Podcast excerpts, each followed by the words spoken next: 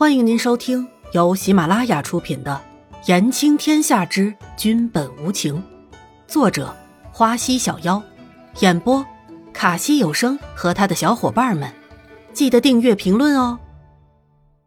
第七十五集，欢聚。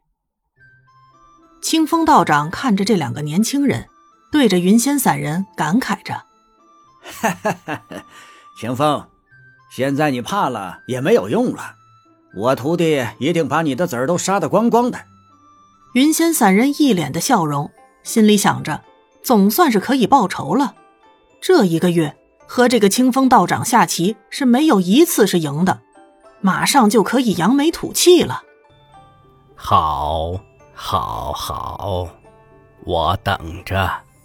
清风道长一脸的无所谓，对着三人道：“各位，里边请。”南宫离尘走在前头，和清风道长并着肩，易嫣然闷闷的跟着。云仙散人倒还是一如既往的样子，对着严子修小声的说：“你看南宫那小子还是一样的一本正经呢，一点都没有变。”呵呵，师傅，您老也是一点没有变呀。严子修也不客气的说道。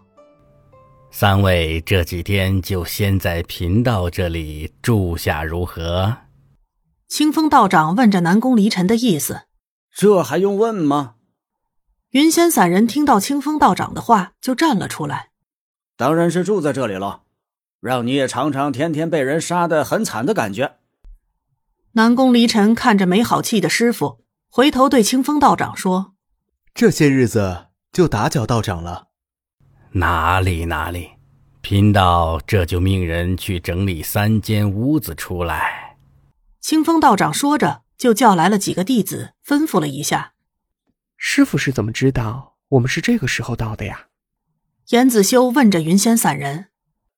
早在你在山下的时候，就有清风的弟子来通报过了。云仙散人坐了下来。各位舟车劳顿了。先休息一下如何？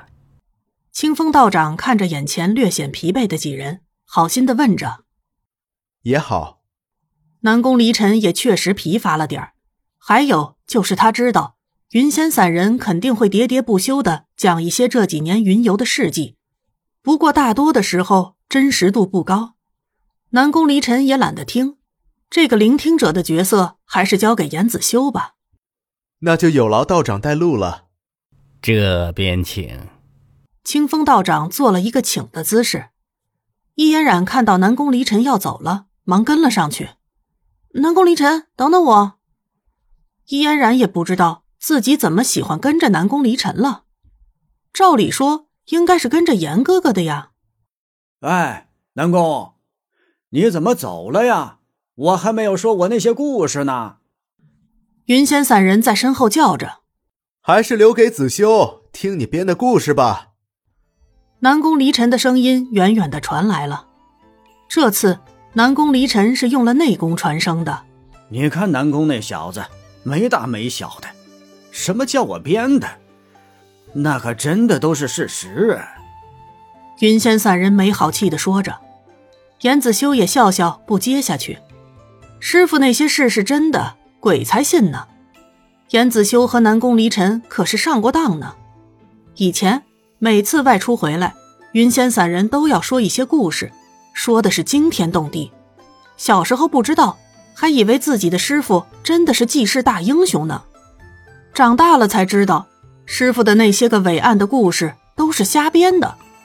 不过有时候接受师傅的幻想，安慰师傅的小小心灵，也不是那么烦的一件事呢。